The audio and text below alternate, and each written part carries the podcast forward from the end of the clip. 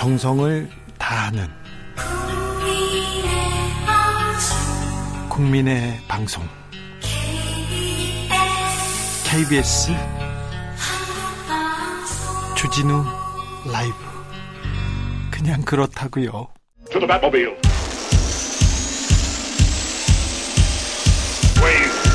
Energy. 주기자의 1분 미국을 국빈 방문 중인 윤석열 대통령 그런데 어제 그제는 대통령 일본 무릎 관련된 기사가 너무 많이 나왔습니다. 도배됐습니다. 아, 이거는 좀 안타까웠어요. 자, 순방. 미국 순방을 어떻게 다루고 있는지 오늘 언론사의 메인 화면 한번 살펴볼까요? 기사 어떤 거 썼는지 추려볼까요? 아시아 경제 영업사원 1호 윤 대통령 이틀 만에 8조 원 세일즈 성공. 아, 순방이 벌써 성공적이군요. 주간조선 김건희 여사 방미길 가방으로 본 숨은 메시지는 우리 언론 여사님 가방 참 좋아합니다. 패션 너무 좋아합니다. 조선 비즈 김건희 여사 방미길 든 가방은 37만 원대 국산 비건 브랜드 이런 얘기도 나왔고요. 조선 비즈 바이든 선글라스 모자 윤 대통령 국, 대 야구 점퍼에 프로스펙스 운동화 신고 워싱턴 거닐어 아, 네, 알겠어요. 참. 어떤 신발 신고 어떤 브랜드 입고. 네네. 잘 알겠습니다. 연합뉴스 바이든 포도주스 가져가는 윤 대통령에게 여기 제로콜라. 뉴시스 바이든 윤 대통령에게 제로콜라 권해 대통령실 세심한 배려. 아 예. 취향이군요. 취향까지 챙겨주시고 참 세심합니다. 그런데 이게 또 무슨 의미인지 제로 챙겨오는 게 제로 그런 뜻은 아닐 거예요. 뉴시스 장경태 윤 화동뽀뽀 성적 학대 아니다 장계 장예찬 머리에 포, 포르노밖에 없나 문화일보 중앙일보도 이 장경태와 장예찬의 그 화동 성적 학대 내, 내용을 가지고 머리 기사로 삼았습니다. 순방 기사를 보고 있자니 뭐가 중요한데 정말 중요한 일인데 왜 이런 기사만 나올까? 제가 다 부끄럽습니다. 주기자 1분이었습니다.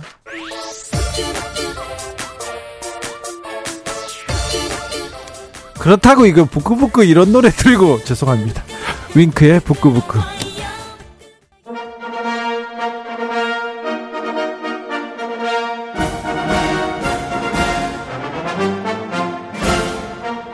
꽉 막힌 우리 정치의 맥과 혀를 시원하게 뚫어드립니다. 매주 수요일 정치 일타 김성태가 풀어줍니다. 정치의 맛. 협치 전문 기술자 분쟁 조정 해결사 김성태 국민의힘 중앙위원회 상임의장님 모셨습니다. 어서 오십시오. 예, 안녕하세요. 김성태입니다. 네.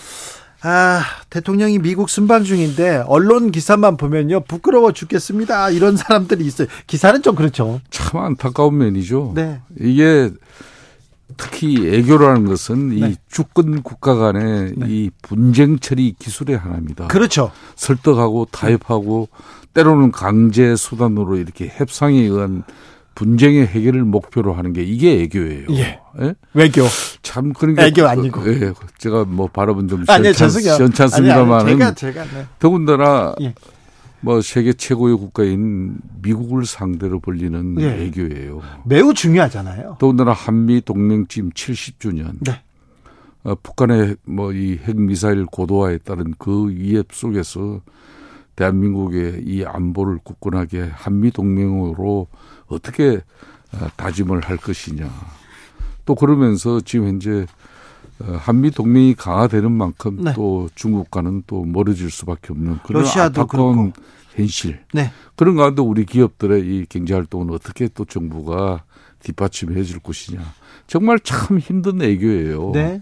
그런데 이제 대통령 그 뭐 워싱턴 포스트 시에 뭐 인터뷰 한 내용이 그냥 이렇게 또 애교의 모든 성과나 또 이런 앞으로 나와야 될 내용에 네.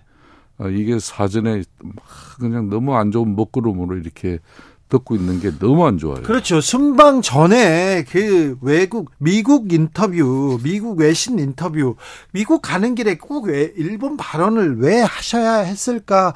왜 대통령 참모들은 왜 거르지 않았을까? 그거는요 좀 안타까워요. 그러니까 이제 대통령께서는 너무나 이 뻔한 이야기입니다.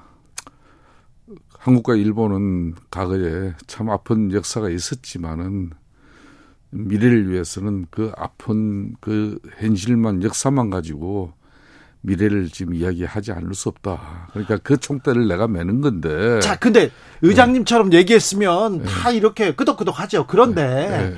아, 이거 문제가 돼. 무릎 발은 문제가 될 텐데, 왜 참모들은 그냥 내보냈어요? 이거 그러니까, 참모들 잘못했어요. 어, 저도 일정 부분 동의합니다. 아, 그러니까요. 대통령께서 뭐 그런 표현으로서 네. 이제 이렇게 또 국민적 상식에 또 오해가 언론에서 또 빚어질 수 있다면 바로 이걸 수습을 해줘야죠. 그렇죠. 그걸 국내에 있는 우리 당의 대변인이 네, 주어가 없다. 또 주어가 없다는 내용으로 수습을 하려고 그러다 대려 망신살만 뻗친 거 아니겠습니까? 아, 그러니까 뭐 그런 측면이 너무 안타깝고 네. 또 한편으로는 이게 기회다 싶어가지고 막 그냥 인정사정 없는 정치적 공격을 서슴치 않는 그러니까 야당의 모습도 참 이것도 볼상사나운 거죠. 그렇습니까? 어, 저는 뭐 그런 측면에서 이게 지금 우리 정치의 현 주소다. 네. 사실상 국내적으로는 많은 갈등과 이 반목 속에 싸우더라도 네.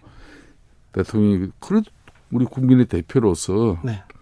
우리 국가가 움직여서 해결을 하는 행위에 네. 이렇게 국내적인 또 그 감정의 갈등의 고를 그대로 어, 국민 분열의 모습으로 다 보여주면은 과연 어떤 성과가 나올까요? 그러게요. 그게 그런 게안 너무나 아쉽죠. 네. 음. 순방 또 이런 부분은 국가적 손실이에요. 아, 손실이죠. 애교는 아주 모든 국가의 총력량을 네. 결집시켜야 되거든요. 그렇죠. 여기는 지금... 여가 야도 없어요. 네네. 그리고 또 아니 그 국민들도 도와줄 준비가 지원할 준비가 있어요. 돼, 돼 있어요. 응원하려고 해요. 네. 그런데 이렇게 좀 분란이 생기고 처음부터 이렇게 논, 논쟁거리가 생기고 그러면 좀 안타깝네요. 그렇습니다. 네. 예. 논란이 안 생기도록 해야 되는데 예. 미국 순방이든 순방만 하면 가면 대통령이 비행기만 타면 국민들이 좀 불안해한다는 것도 이것도 좀 손실이네요, 손실. 그참 대통령의 표현이라는 것은 네.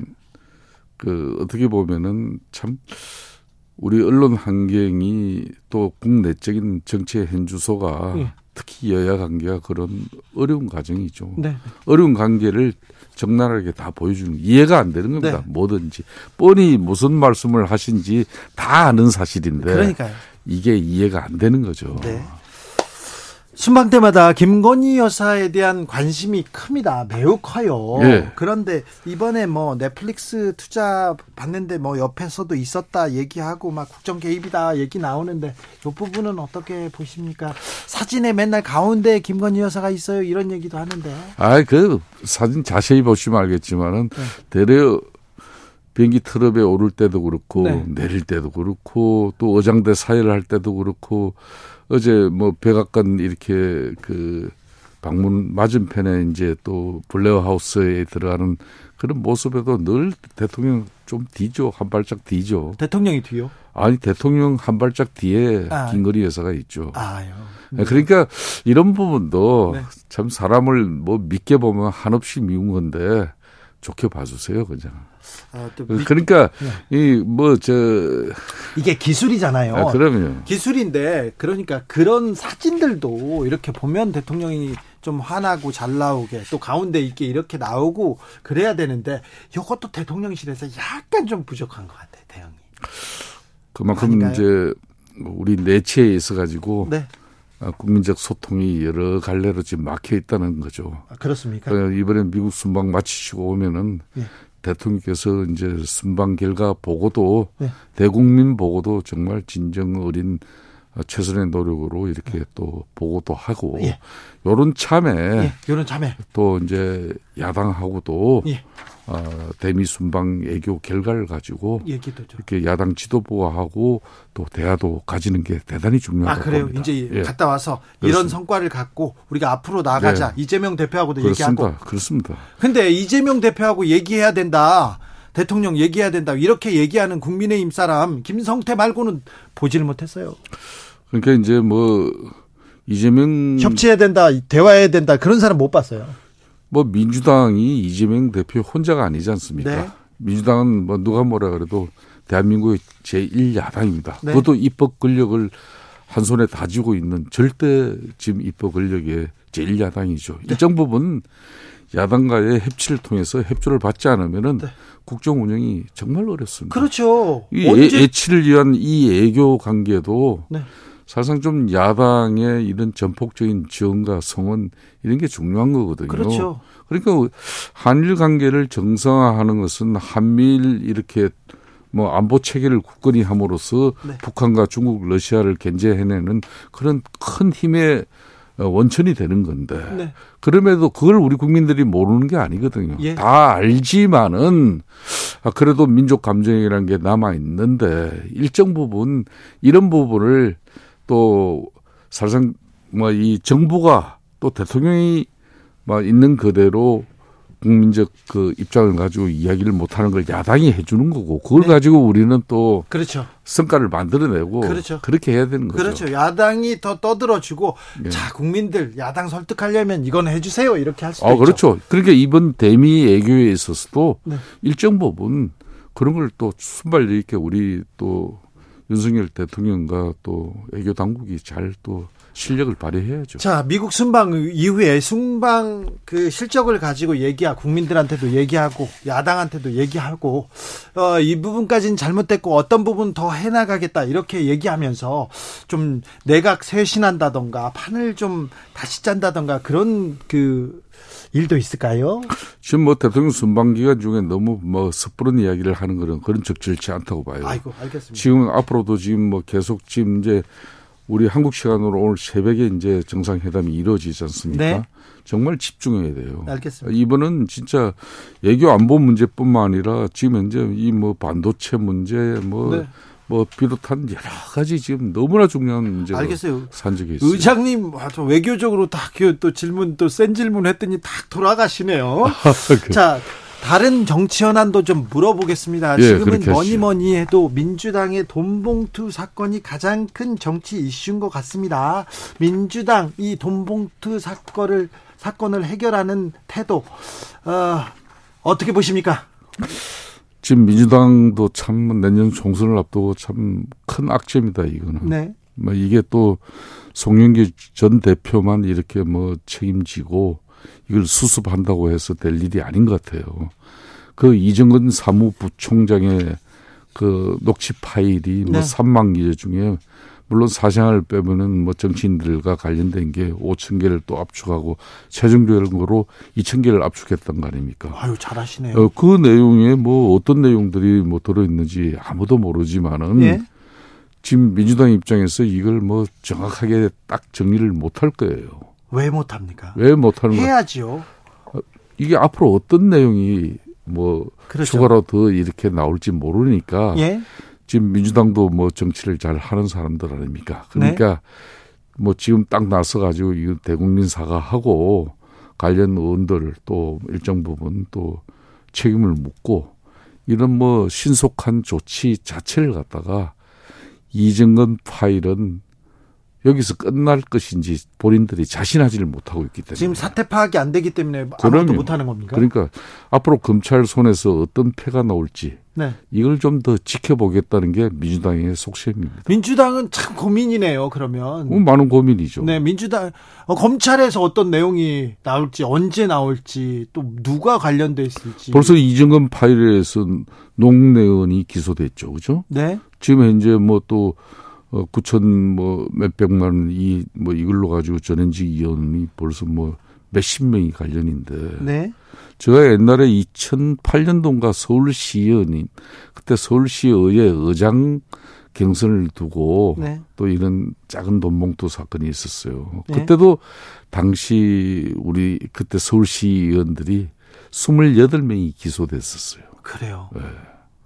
그렇기 때문에 이 이정근 파일에서 지금 어느 정도 민주당이 상처를 입을지 그건 아무도 모르는 거예요. 자 민주당이 제 역할을 해야 국민의힘도 이렇게 그 국민의힘도 이렇게 바로 설 수 있습니다. 그리고 국정도 지금 정상적으로 갈 텐데 자 민주당의 변화 개혁을 위해서 좀 조언을 해 주세요. 자 이렇게 이렇게 해라. 안 그러면 니네들 큰일 난다. 이런 얘기는 하실 수 있잖아요, 의장님.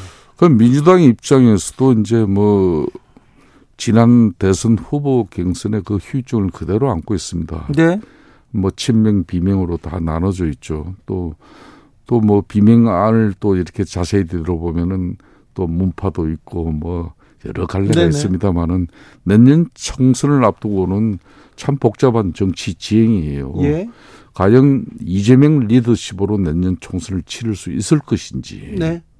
아닌지 뭐 여기에 따라서 내년 총선 성패에 이제 가늠자가 이제 드러날 거예요.